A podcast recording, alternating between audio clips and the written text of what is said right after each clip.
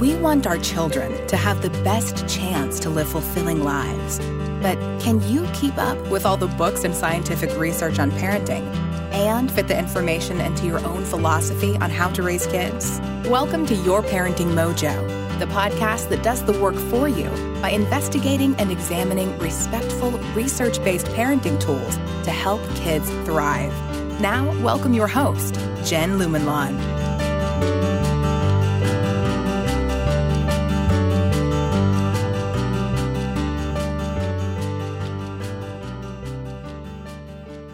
And welcome to the Your Parenting Mojo podcast. Today's episode is going to be a difficult but an important one for me. So, you all know that I have a daughter who's heading towards being three and a half. And a while back, we did an episode with Dr. Christia Brown where we talked about how the differences between boys and girls at a young age are almost entirely based on culture and socialization rather than on genetic factors.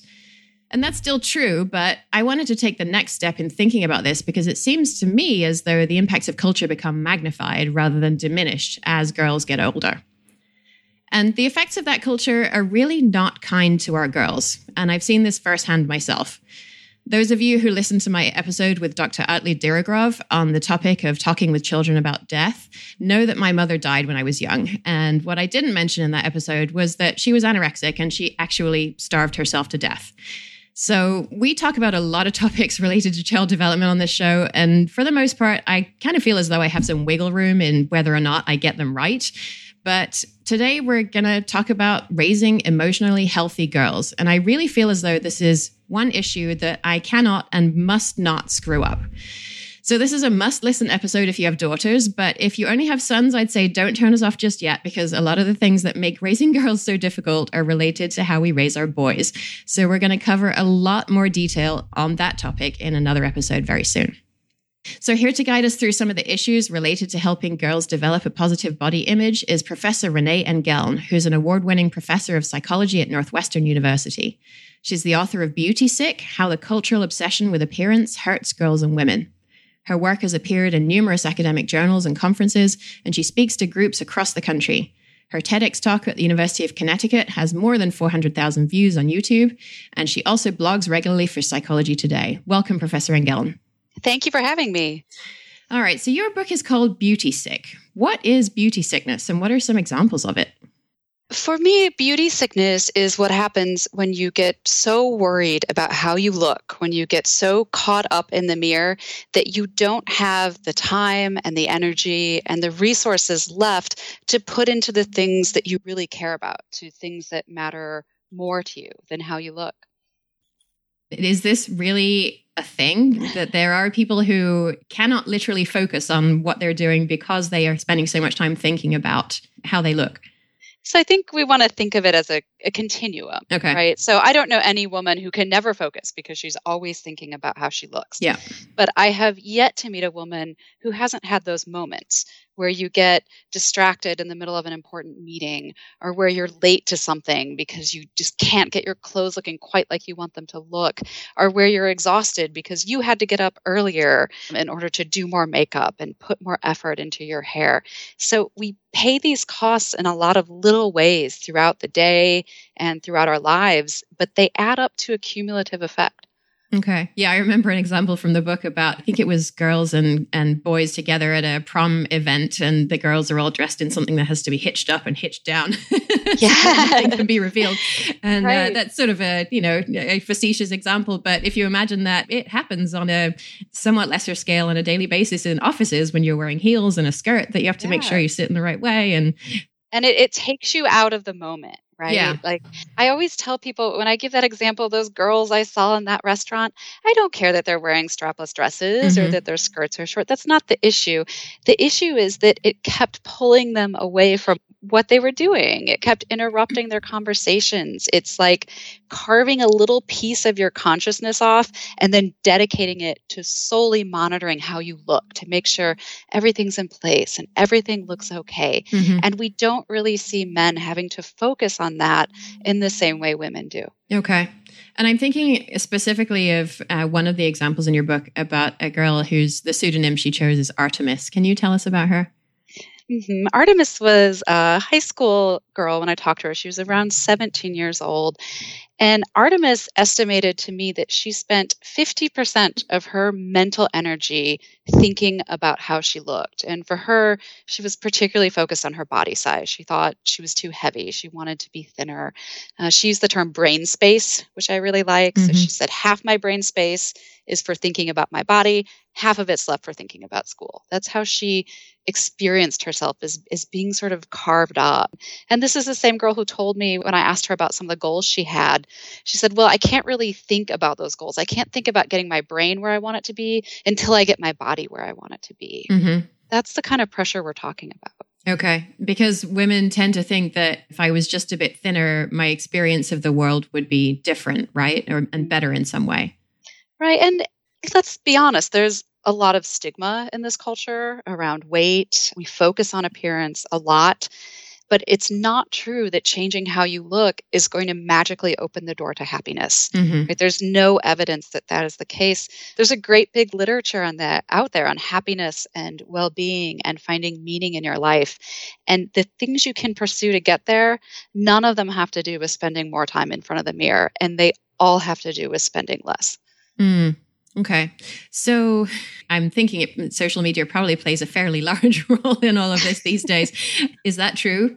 Absolutely. I say this in my book. I feel bad about it, but I mean it that I thank my lucky stars. Mm. I did mm. not have to be a young girl or an adolescent girl at a time when there was social Me media. Me too. um, I think it is unbelievably hard. And when I talk to young girls and teenagers and even young women through adulthood about what they face on social media it is not a healthy scene out there. Mm-hmm. I had a girl who, who came to hear me talk tell me that she posts a picture on Instagram, and if she gets 50 likes, then she can feel okay about how she looks that day. But if mm-hmm. she doesn't get 50, then she knows she doesn't look okay and will spend the whole day worried about it. Mm-hmm. And this is not a healthy way to live, mm. right? This is Instagram likes are not a cure for low confidence. Yeah. If that worked, we'd only have to do it once. Right? we'd throw up a picture, you'd get some likes, and you'd think, all right, I do feel good about how I look. Yeah. But it's never going to be enough. And every time you post one of those pictures where you're trying to look sexy or skinny or perfect or filtered or whatever you're doing, it's also making everyone who sees that picture think about how they look right? Mm. And wonder if they look good enough. Mm-hmm. Um, and it perpetuates that cycle of focusing on how we look and how other women look. Takes up a lot of our mental energy. Mm-hmm. I was just watching your TED talk before I got on the phone with you, and I saw you demonstrate the the pose that women do. Can you describe it? Yeah, I learned this. I learned this from my students, and it's been a while. I think since they first showed me, maybe even ten years or so. Mm-hmm. And it started with skinny arm, and mm-hmm. skinny arm. I feel like a lot of women know at this point. When I see pictures of women online on Instagram or Facebook, it's rare that they don't have skinny arms. So mm-hmm. that's when you, you know, perch your hand on your hip and get your arm out at a real sharp angle right? And my students tell me that's so that your arm doesn't smush against your body, mm-hmm. right? So it makes your arm look skinnier. And I think, oh, okay, that's one thing. And then they tell me there's more, right? You have to turn slightly to the side. You have to pop your knee. You have to pull your chin out just a little to make sure you don't have double chin. And then you need to tilt your head at just the right cant. And what they told me is that they do this automatically now oh. when someone pulls out a phone right? Someone's going to take a picture. It's just the pose you get into it is hard if you know people who are going to prom or homecoming or things like that and you see pictures online it will be hard for you to find a picture without skinny arm. Yeah i don't look at a ton of prom pictures but i had noticed there are a few younger people that i'm friends with on facebook and i had seen them in this sort of standard position and hadn't realized it had become so common and once you know what it is and you know all the components of it you see it everywhere you see it everywhere and i think some people say well what's so wrong with that i talk when i got headshots done for my book, uh-huh. the photographer told me, of course, like all weddings, we tell women to pose like that oh, because they're just happy with how their arms look. I was happy that. to see in your jacket cover that you do not do skinny arm. um, in fact, I had them crop one of my pictures because it had a little bit of a skinny arm look uh-huh. to it, and I'm just like, I'm, I'm not, not good, not gonna do it. I'm not gonna do it. I mean, there's nothing wrong with wanting to look good in your pictures. Mm-hmm. But I think we want to step back and say there is something wrong when our young women and our adult women start to monitor their body poses the same way that professional models and celebrities do. Mm-hmm. We shouldn't have to be thinking about it that much. Yeah. Okay. So, why do we think about it that much? What is our cultural obsession with thinness? So I think it starts from an evolutionary seed, right? There are people who say, well, you're never going to get rid of the focus on appearance. And I'm going to say, absolutely, I think that's true. Mm-hmm. But what we've done is we've taken the basic human tendency to be aware of how other people look and magnified it in a way that earlier generations never could have imagined right? We have never had this much focus on appearance. Every perfected media image you see, everything on Instagram and Facebook, the messages we hear about women and how they look and the way it's talked about constantly, it really has become a cultural obsession. And there are a lot of elements women worry about when it comes to their bodies, but the dominant element for a lot of women is thinness. It's the first focus, mm-hmm. right? Mm-hmm. And it's hard to get away from that when you live in a culture that tells you this is important, this is what we're looking at, and we will shame you, right? If you mm-hmm. at all deviate from the standard that we've set up, it's hard not to be sensitive to that. Mm-hmm. Uh, it's not vanity, right? It's responding to a culture that's just hammering you with this message over and over again. And what role do you see for parents in all this? You know, I can see the pictures on the magazine covers on the newsstand and the kinds of people who are, you know, acting and and yes, they perpetuate a, a culture where where thinness is seen as the, the ideal. Mm-hmm. But parents have a role to play in this too, right? Parents absolutely have a role, and a parent can have good effects and bad effects on this. The way I think about parenting is that you know what your values are. You know what kind of human beings you're trying to turn your children into, right? The sort of qualities that you want to nurture. And you also know, if you're honest, that you're going to at some point have to send them out into a world that maybe doesn't value and reinforce those qualities. So, the best thing you can do as a parent is to give your kids everything you have early on to show them what matters to you, to show them what your values are, and then you hope that it sticks. And unfortunately, what often happens is that mothers are still feeling the pain of their own body image struggles. And their daughters hear that pain. They see it. And what they learn is this is what it means to be a woman, right? What it means to be a woman is to never, ever be happy with the way you are right? It means to always think you need to lose 10 pounds or 20 pounds or whatever. It means standing in front of the mirror and poking and grimacing and sucking in. It means wearing clothes that hurt you. Mm. Right? Clothes that make you less able to move in the world. And it means spending your money and your time trying to meet this beauty ideal. Mm-hmm. Right? That's what our little girls learn. And when they learn that young, they carry it with them. We see body image struggles in five year old girls, in seven year old girls. I've had a colleague not that long ago show up to my office and say, My seven year old daughter told me that she's fat and ugly.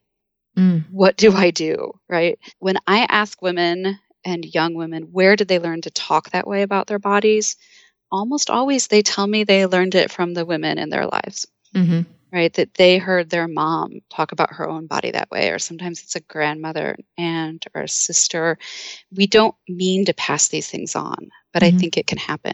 So that seems to me to be a very explicit kind of teaching. I mean, the parent is never saying, you know, this is how you need to think about your body, but by saying those things and doing those things when the child is around, it's seems to me to be fairly explicit. So I'm thinking, okay, if I don't ever weigh myself when my daughter's around, if I don't ever really, you know, look at myself in the mirror. I don't look at myself in the mirror that much anyway, but if I just never do it when she's around, if I never talk about my body weight or her body weight or anybody else's body weight, is that sort of absence of the negative images and the negative ideas enough? Or does there have to be some kind of balance of positive ideas as well? I love that absence, right? I think that is such a good first step. It's a good take, start. Okay. right? Because words matter. When we talk about something a lot, what we're saying is this is important to us. Right. Mm-hmm. When we dedicate a lot of conversational energy to it. So if we just stop talking about how we look and about how other women look, and mm-hmm. you mentioned that, and that's really key too right? It's not just don't disparage yourself, it's don't disparage other women and stay away from the complimentary body talk too, Mhm. right? Just talk about other things, but you can add some positive elements too. Talk about bodies in a different way, right? Talk about bodies in terms of how we care for them, not how we whittle them into shape or punish them, right? But how we take good care of them so that they'll help us do what we want to do, right? Talk about bodies in terms of their function, in terms of getting stronger, in terms of being able to move us around in the world, help us reach our goals. That's the kind of body talk that's helpful. Hmm And it seems as though also providing experiences could be really powerful as well. I actually I got back from a 10 day backpacking trip in the North Mhm. Cascades National Park a couple of weeks ago. And my own sense of, as someone who has struggled with this over the years, my own sense of what my body can do and the amazing things that it can do. You know, it can put a backpack on that has everything I need in it for a substantial period of time and walk wherever I want to go and be completely self-sufficient and just achieve incredible things. And and that's the kind of experience that I got because I put myself in that situation. Mm-hmm. And it seems as though if we can give our daughters those kinds of positive experiences Yeah. as well as the things that we talk about, it could be helpful. What do you think? I mean it with no hyperbole when I say that I think our bodies are amazing. Mm-hmm. And I think it's important to stress that not everyone can do what you just did, Mhm, right? yep. Not all of our bodies are perfectly abled. Yeah. And many of us might struggle with illness, with chronic pain, with some type of disability.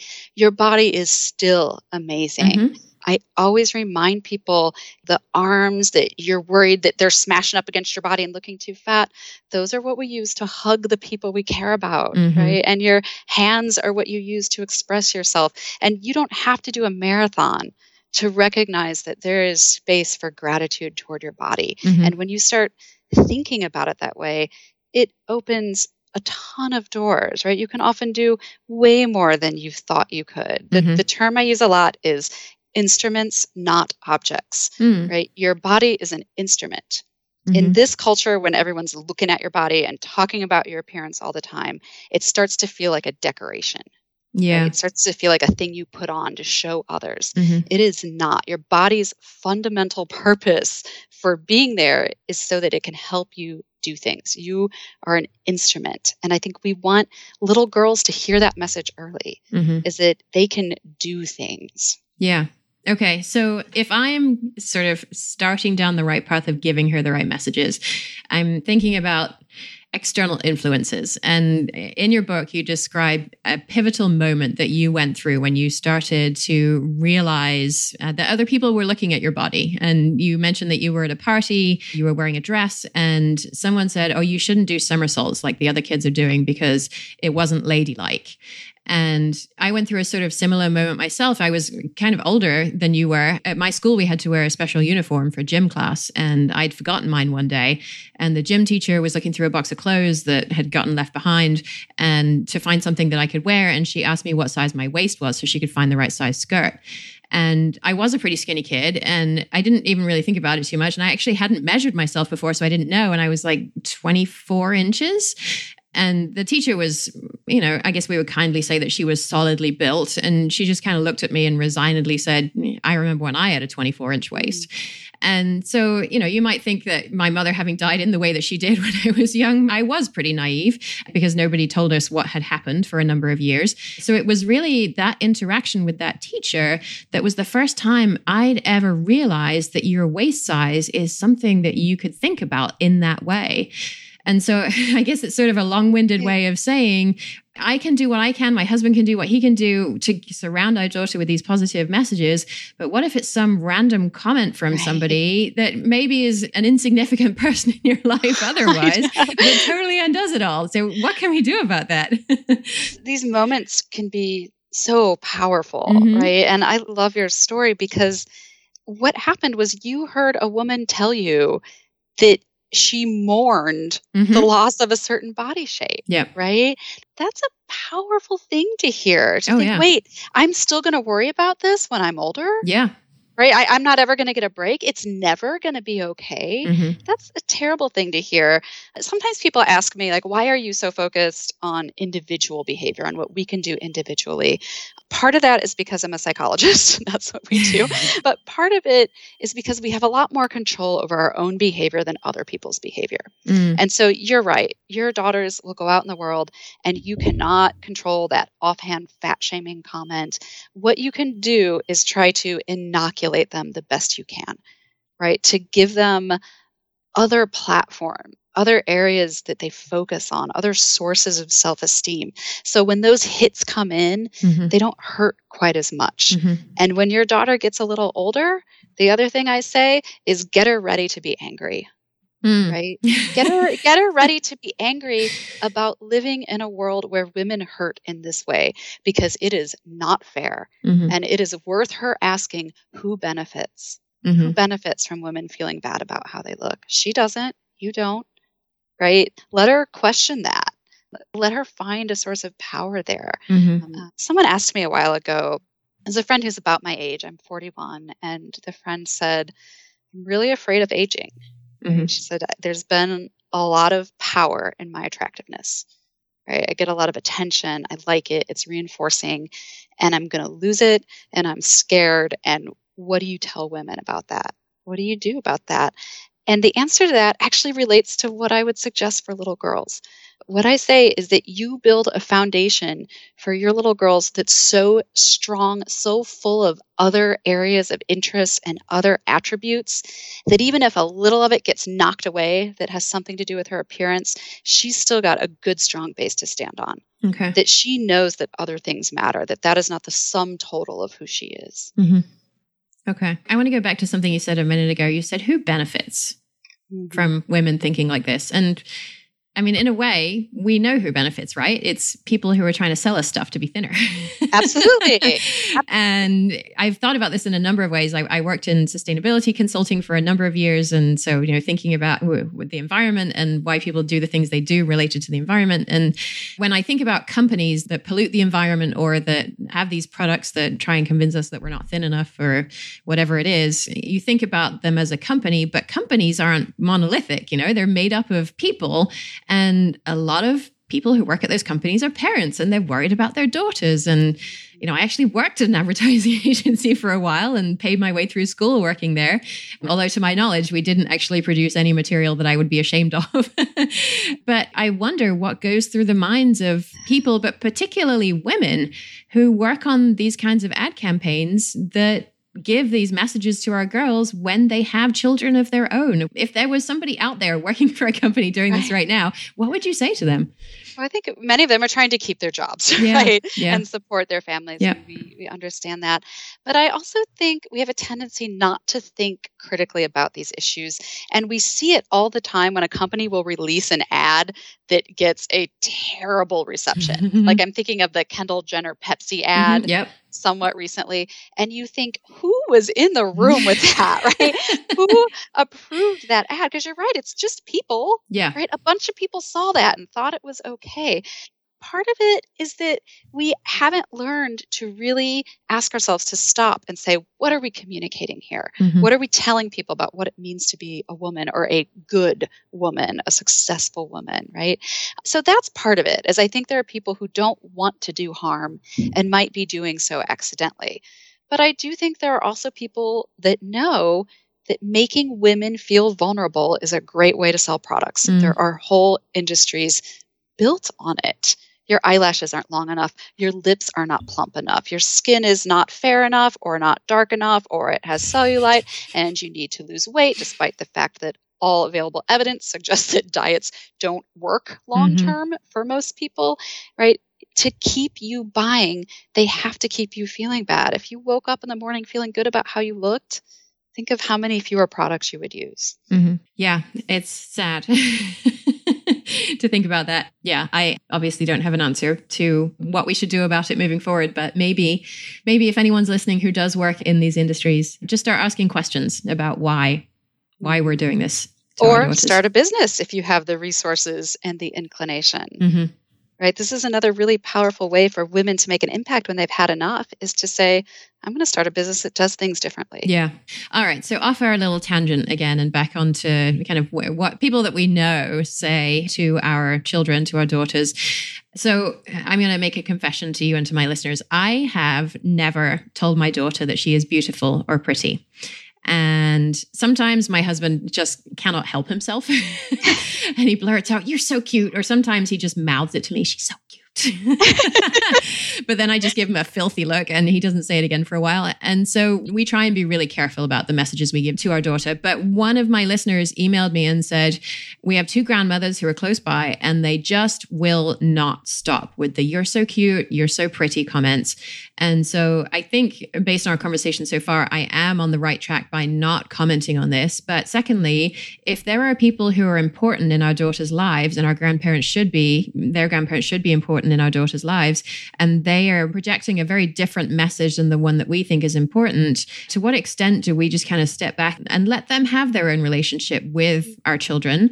And to what extent do we draw the line and say, you know what, this is an issue that I feel so strongly about that we need to have a conversation about this. And, and how do we have that conversation? I mean, of course, it's going to depend on the grandmother, yeah. right? I'm lucky enough to still have two of my grandmothers with me. And I can tell you that one of them thinks my book is ridiculous and she thinks what? it in a very she thinks it in a very sweet way she's very proud that i wrote a book uh-huh. but she thinks that we should talk about how beautiful girls are and oh. women are and that that's good for them and that uh-huh. it makes them feel good right and she doesn't understand the sort of bigger picture and the first thing she says about any woman she meets is you know, in reference to her appearance. Yeah. Whether she's pretty, whether she's not pretty. She's 94. I'm not going to change that. Yeah. Right. There's nothing I can say to change that. Yeah. So in those moments, maybe the best you can do if she says, You're so pretty to your daughter, say, pretty hardworking, pretty generous, pretty brave, right? Like Nice. I like the pretty part. Do you have a similar addition for cute or that's it seems a little harder?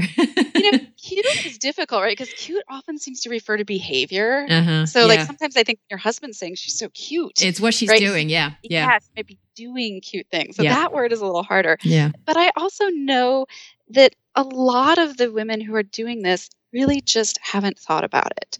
Right? I've talked to some grandmothers who said, I just didn't think about it in this framework. I thought I was doing something good for my mm-hmm. granddaughter's self esteem. I was doing it on purpose, even ah. because I never felt pretty enough. And I thought maybe if I tell her all the time, she'll feel like she is. People telling you pretty is actually not going to make you feel pretty, right? We, we don't have evidence for this. I still remember my mom telling me at some point I was beautiful and me saying, Oh my God, you had to say that because you're my mom, uh-huh. right? Like, you know, it's not enough. If you don't believe the 50 likes on Instagram, you probably don't believe grandma either. Mm-hmm. Right. It's yeah. that's not going to solve the problem. But I think people are often more open to change than we give them credit for. And I think when you frame it in terms of values, it can go a long way. So if you say, we've decided that in our household, we really don't value focusing on someone's appearance. So we're working really hard not to talk about appearance anymore. I wonder if you could help us. Mm-hmm. And I think people be more on board than you think. They maybe just haven't considered it before. And should you limit contact with people who aren't? You know, I don't think grandma telling your daughter that she's beautiful is the end of the world, mm-hmm. right? It's not that I never want any girl to hear that she's beautiful. It's that I want it to be just a blip on the radar. Yeah. And not a, an overwhelming force of nature. I yeah. want it to be just one more thing. Mm-hmm. Should I ever tell her then? You know, I wish I had data on that. I get a lot. And the truth is, I don't know a number. Yeah. Right? I don't know how much is okay. I think yeah. it all depends on context. Mm-hmm. And so it's hard to say. But when parents ask me that, well, how often should I tell her she's beautiful? Usually I say, well, less than you are now. okay. I'm on the right track with that then. so um, you're, you're good but I can tell you that I have a 19 month old niece, mm-hmm. Gabriella, and she doesn't live really nearby, but I FaceTime her mm-hmm. a lot is very fun. And I decided when she was born that I would never mention how she looks. Mm-hmm. I said, I'm this is going to be my role as her aunt. I'm going to talk to her about everything except that. Mm-hmm. And some people said, Oh, that's so mean. She's going to think she's ugly. Mm-hmm. That's ridiculous, right? there, there will be plenty of people in her life that will talk to her about how she looks. I'm going to talk to her about everything else. Mm-hmm. And I agree with you and your husband's perspective that it can be hard. Because she's cute. And because kids' clothes are cute uh-huh. too, often, right? and you see her. But I think when you see that little girl and your first instinct is to say how pretty, how cute, how adorable she is, it just takes practice to stop it. And yeah. I have to work on it. And I think it's worth working on because that is not the first thing that comes to mind when we see boys. Mm-hmm. So it's not that we never talk about boys being cute or handsome or whatever, but it's not the first thing we say. Mm-hmm. It's not our go to comment. Quite frankly, it's the same way with adult women. Yeah. Right. You meet a woman, you're supposed to compliment something that she's wearing or mm-hmm. how her hair looks or her jewelry, right? it takes practice to get away from that. Yeah. I think we can do it yeah. So I am just thinking about what we could do instead. We could ask a girl, I mean, my daughter's a bit young for this right now, but when she's a bit older, what book are you reading? Or um, what are you interested in right now? Or something like that instead? Yeah, absolutely. Questions are the way to go, mm-hmm. right? It's such a great way to engage children and to learn more about them. I think in general, we do too much telling to children and not enough asking, right? Mm-hmm. I ask my niece, What are you doing? What is that toy? What are you playing with? How do you feel today? And she can't talk that much, mm-hmm. right? Yeah. really answering me, but she's hearing those questions. And the message is, I care about what you're thinking. Yeah. I care about what you're doing. I care about how you feel but I've never given you any inclination that how you look is what matters. Yeah. Okay. So I hope this isn't beating a dead horse here. We've talked about pretty much everybody on the planet and how they interact with their daughters, but we haven't talked about their fathers yet. Assuming they have a father who's in the picture. A couple of listeners wrote to me, one who is a father and, and wanted to know if there's anything special that he should be doing to support his daughter's healthy body image development. And another woman who wrote and said, you know, how can I communicate about these issues with my husband? He's sympathetic, but he does not truly understand what it's like to be a woman in America. So what would you say to our husbands? Right. It's hard to share that understanding if you haven't been there. But if you're in a trusting relationship, you should be able to say, trust me, this matters. Mm-hmm. right? This hurts. And you don't want our daughter at age 10 telling you she's ugly and fat and crying. Mm-hmm. Right? So trust me on this. What can fathers do? They can do a lot of the same things mothers can do. Mothers have the added power of being able to role model their own body acceptance and send messages about womanhood in that way. But fathers can mentor that too, right? They can role model body acceptance as well.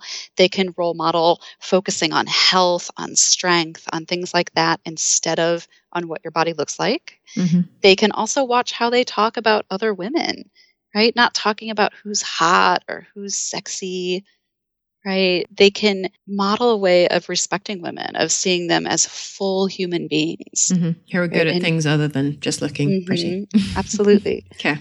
When I talk to a lot of women for my book, I talked about the relationships with their moms a lot, but some of the women who were in the healthiest place, I would say, in terms of body image, I think part of how they got there, based on their stories, is they told me that they loved the way their fathers interacted with their mothers. Mm. And I would say, Well, did your dad call your mother beautiful? Did he call her pretty? And they would say, No, he didn't have to. Mm. Right? I saw it in the affection that he showed. Mm-hmm. I saw it in the way he treated her, the way he'd reach out and touch her arm, the way he'd smile when he looked at her. Those moments stand out. They stick with you over your lifetime. Yeah kids really do notice freaking everything, don't they? mm-hmm. More than we would like sometimes. yeah. Okay. So you alluded to this a little bit already, but what happens when your daughter starts to ask, Am I pretty? You know, my daughter's just started calling things like necklaces that she makes and drawings that she makes pretty. And I assume at some point this is going to morph and she's going to ask, Am I pretty? Do you think I'm pretty? What do I say? It's really tough, right? So when they're younger, like your daughter is now, my first impulse, and maybe this is the psychologist in me again, but my first impulse is to ask a question. Mm. Like, oh, is being pretty important? Mm. Gosh, I should carry that with me everywhere. It's the, it's the answer to so many things. we talked to a sex educator a while back, and you know, you get a difficult question about sex, and your first question is supposed to be, "Why do you want to know?" I mean, you don't want to make your daughter feel like you're blowing her off or whatever, right. but at a really young age, girls will throw around these terms without having really thought about them. Mm. So why not be the one to help her think about them? Mm-hmm. Oh, is, is it important to be pretty? What does being pretty mean to you? Mm-hmm right? And see if you can start to shape some of her ideas about prettiness, maybe broaden those ideas. And you can say things like, oh, you know, of course I think you're pretty, but I also don't think it matters that much because Mm. here's what I think matters, hmm right? And and sort of push in that direction. When your daughter is older, I think you'll probably have that day. And I think it's a really hard day for parents when she comes home and she does not feel pretty. hmm Yeah. right? And she hurts and she wants you to help her feel better. You can tell her she's pretty, you cannot. It's not going to make a difference, Yeah. right? What makes a difference in that moment is hearing her and listening and acknowledging her pain. You can tell her that you've hurt too over those issues before, that you know it is hard to be a woman in this culture, right? You can think with her about some ways that you can fight back, some ways that you can feel better, right? When I I studied this a few years ago. I had a student who was really interested in mother daughter interactions around body image. And we asked daughters who were maybe around 18, 19 at the time, you know, if you came home and said something like this to your mom, what did she say to you? And what do you wish she had said? Mhm. And overall, what the girls told us is that their mother said things like, no, no, you're beautiful. Mhm. Or if the girls came home and said, I'm so fat, they said, well, let's go on a diet then right? They just wanted to like fix it up, patch it up. And what the girls told us is that they wanted more than that. They wanted to be asked questions. Mhm. They wanted to be asked, why are you feeling this way? What happened? Right? What triggered this? Not just put a band aid on it, right? But say, let's really look at where it hurts and let's look at who hurt you and why. Mm. That's a really powerful tool. As you were explaining that, it dawned on me that it's a sad day when I feel more anxious about having that kind of conversation with my daughter than about, you know, a conversation about death. Or, Which at this point I feel or. I'm sex ed. Oh yeah, sex ed. I'm fine. Yeah, we use correct body part names. I'm fine with sex ed. But uh, the day when she comes home and says so and so called me fat or so and so said I'm ugly, yeah, that's extremely anxiety provoking for me. We don't want our daughters to hurt the way we've hurt. Right. And I think it's a terrible thing to know that no matter what, at some moments they will. hmm But we can still give them a lot of padding, right? Yep. We can give them that secure base to come back to. hmm And I think that's one of the most important things you can do as a parent. Okay.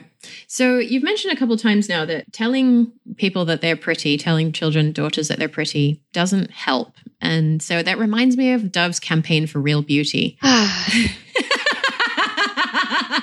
that was a sigh I reserved Yeah. just for Dove's Real Beauty campaign. yeah. Okay. That's the Dove sigh. Okay. Then please tell us your thoughts on the Dove Real Beauty campaign. So I should first admit I have been moved by some of their videos. You know, absolutely. I, I get it. In a world where people make you feel ugly all the time, of course you like this idea that you could be made to feel beautiful. Mhm. But I think Dove is going about it wrong. And they may have very good intentions here. I think they probably do.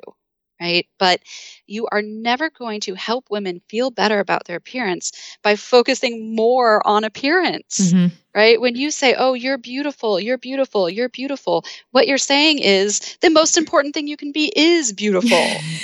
Being beautiful matters. And whatever you were thinking about before that, forget that. yeah. Start thinking about how you look. And then it does this, this doubly burdensome thing. It says, okay, so you live in this culture that makes you feel ugly because there's a ridiculous beauty standard that most of us are never going to touch, Mhm. right? But now it's also your job to still find a way to feel good despite that.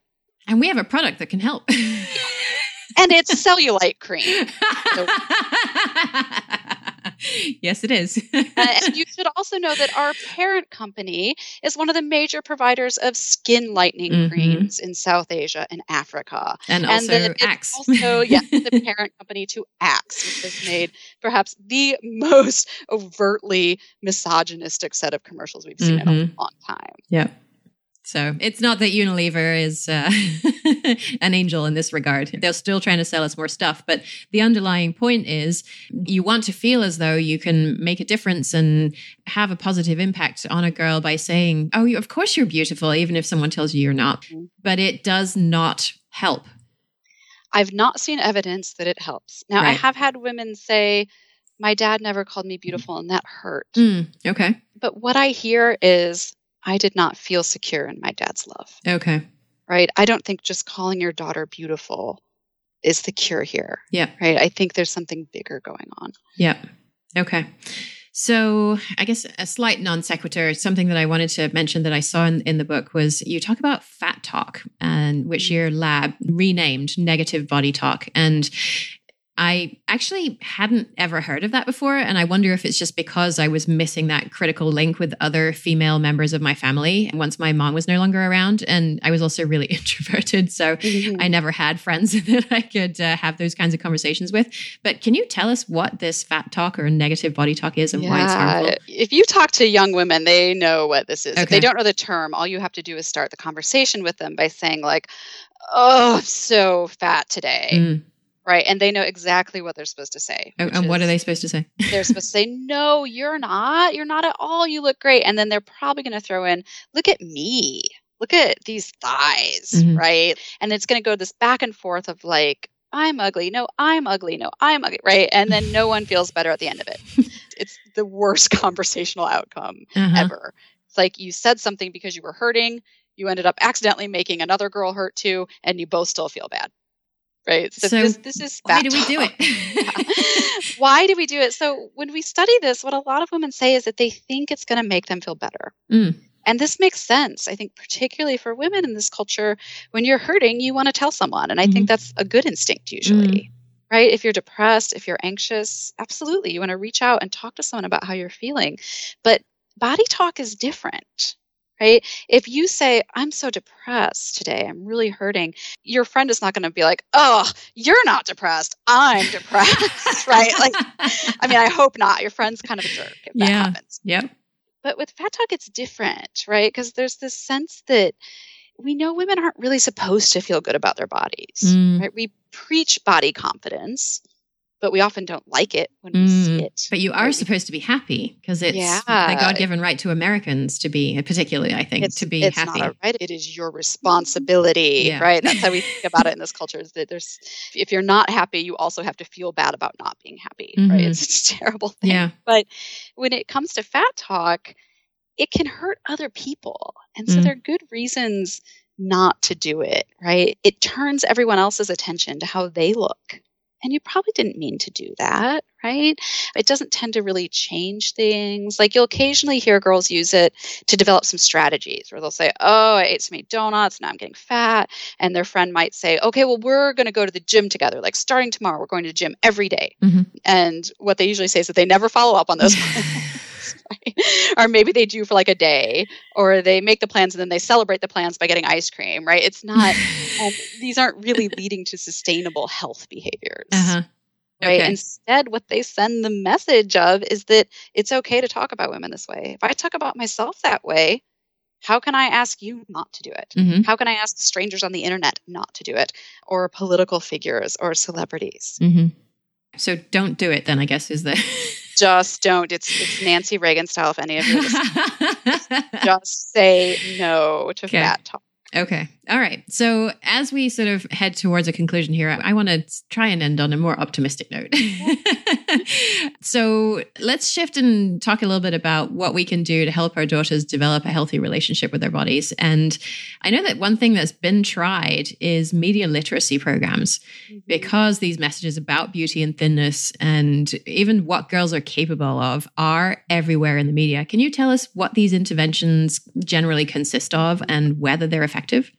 There are a lot of media literacy interventions, and some are more effective than others. Okay. But how I would summarize it is that even the best interventions are having pretty small effects, right? So they're focused on teaching girls to argue back, right? When they see these kind of images, say, wait, what's going on here? Is that airbrush? Is that real? Is that healthy?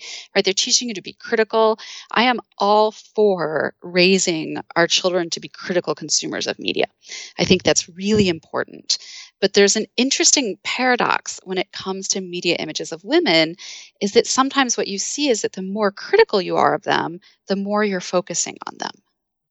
Does that make mm, sense? So yep. sometimes even in a study, if you bring someone in and say, well, you know, look at this image and criticize it, what you've done is asked her to look at it, mm-hmm. right? You've asked her to pay attention to it. We've seen some of this research too on whether putting warnings about airbrushing on mm-hmm. magazine images. So sort of like you know consumer warnings, airbrushing ahead. This model um, was actually it, 20 pounds heavier than she looks. yeah, and it can actually backfire. Oh, really? Because what happens is that you look and say, "Oh, really? I wonder where they did it." right? And then you're really focusing on the arms and the thighs and the stomach. Mm-hmm. And the next thing you know, you've unwittingly given that image more power. Mm. And you're like, right? do, you, my, do my arms look like that? Do my thighs look like? Yeah. And you're getting this subtle hint like, wow, this matters enough that someone paid to make it look this way. right? This must be really important. I'm all for media literacy, but I'm also just for less media of that sort, Mhm. right? Just get it off your eyeballs as much as possible. turn away, turn it off, mute it, unfollow, don't read it.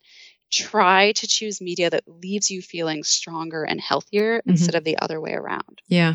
And I'm wondering if you can tell us a couple of the comments that you saw when you presented girls with and young women with pictures of airbrushed, you know, obviously airbrushed, Oh, obviously thin women. What kinds of things would they say? When I first started this research was a long time ago, I really thought media literacy was the key. Right. Like I was like, this is what we need to do. And specifically, just- when we say media literacy, we're talking about understanding the messages that the media is trying to give us and, right. and, And, uh, sub- criticizing yeah. them. yeah. Okay. Right. And fighting back a little bit. Yeah. And so we showed images like um, just sort of full page magazine images. Maybe it's a model in a bathing suit. And I wanted to see how the women who really argued against those images were different from the women who didn't. Mhm. Right. Are there's because some women would look at them and they would say, oh, for God's sake, eat a sandwich. right? Uh, they'd be like, women's bodies don't look like that. You don't have to look like that. She's airbrushed. This isn't healthy. And they would just go at it. But then, shockingly, what I found is that then they would often say a few lines down, Oh, I really wish I looked like that. Mm. Right. The one that always stands out to me is her shoulders are airbrushed. I wish my shoulders looked like that. And I think, what? Right? Like, you just you just said they weren't real but knowing it's not real doesn't mean you don't want it Mhm. we want all kinds of things that we know are fantasy and that includes the fantasy body so Mhm. that's why i think our best hope is to just not see it as much Okay. All right. So two steps there then. Not see it as much, but what you have to see, you know, you're out, you're driving past a billboard, your daughter sees it, you can't unsee it. mm-hmm. Then the media literacy and the uh, critiquing the image comes into play.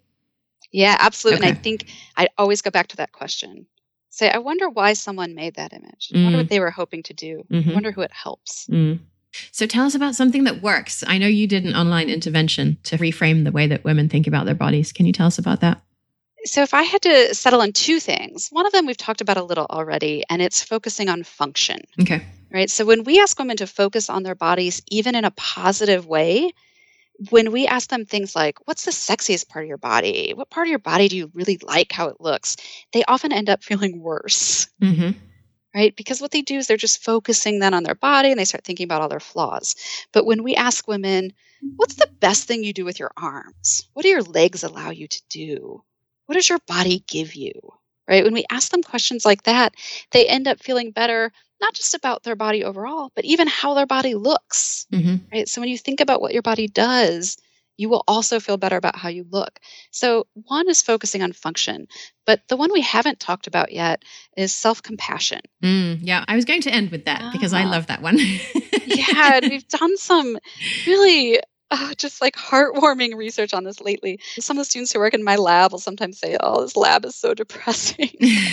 like, we're always finding all these awful things, and it's like we got statistically significant results, and they're really awful, right?" Um, so this was our first really happy data, our self-compassion data, and we asked women to come in and write letters to themselves. Right? And there were Mhm. different conditions, but one of the conditions asked them to write a self compassionate letter to their body, where they would take the perspective of an unconditionally loving friend.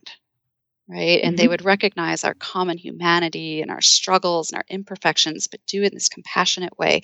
And I could sit all day and read those letters. Mhm. And in fact, a lot of the women who wrote them in our study, they asked if they could bring them home. Mm, Right? They they liked them too. They they probably needed to read them again. yeah, they wanted to keep them, and I don't blame them. I want to read them again, and they're not even my letters. They were stunning. The beautiful things, the beautiful ways they could think about their body when given that framework would just take your breath away, Mhm. right? The things that they appreciated and the gratitude they felt and the kindness they showed. We know how to show kindness, we're just not so good at showing it to ourselves Mm, and we are particularly not good at showing it to our bodies. If you're a woman in this culture, you've been taught to hate your body, to punish your body, to turn your body into something else, to constantly measure it up against the standard. It feels really different when you say, Hey, body, I know it's been hard, but you have done your best for me. Right? That feels really different. We had them spend 10 minutes on those letters and they felt a lot better afterward. Mm-hmm. Yeah, it sounds like it would be an awesome exercise to do. And I almost wish I had done one already and could read it to you now. I'll, I'll, send you the prompt. You yeah. That would be great. We'll put it up in our show notes, and anyone who's listening who wants to do that can can go ahead and do it. So, yeah, I found a similar result. I saw somebody post in a parenting group a while back on, you know, my child has really low self esteem. What can I do to improve my child's self esteem? And so I started doing research about self esteem, and totally was not expecting to find that uh, my podcast episode ended up being titled "Don't Bother Trying to Increase Your Child's Self Esteem." I'm all for it. Yeah, because it doesn't have any impact on them. It's not that important anyway. And self compassion is actually right. a much more powerful tool. So uh, when I got to right, it's almost always dependent on what other people yes. think of you. yeah, yeah. So I got to your chapter in your book and was like, whoa, we're already on the same page. I love it. So awesome. Okay, so we'll make that uh, exercise available to people. And also, just in case anyone's wondering, uh, Dr. Engeln says that her lab meetings uh, tend to be kind of on the depressing side. And so the people in her lab show each other pictures of puppies to conclude their meetings. and so we're going to have a, a picture of puppies as the episode image for this episode. Yeah. So if it seems like a non sequitur, it's not. And now you're in on the secret. So wonderful. Thank you, Dr. Engeln. You've made it a lot of fun to discuss what could be a very difficult topic. So I'm, I'm very grateful for you taking the time. Thank you for having me. So, Dr. Engeln's book, Beauty Sick How the Cultural Obsession with Appearance Hurts Girls and Women, can be purchased on Amazon or in your local bookstore. And references for this show today can be found at yourparentingmojo.com forward slash beauty. Thanks for joining us on this episode of Your Parenting Mojo. Please subscribe, rate, and review the show on iTunes and sign up for our mailing list at yourparentingmojo.com to receive a free gift seven relationship based strategies to support your children's development while making parenting just a little bit easier on you. For more respectful, research based parenting ideas to help kids thrive, we'll see you next time on Your Parenting Mojo.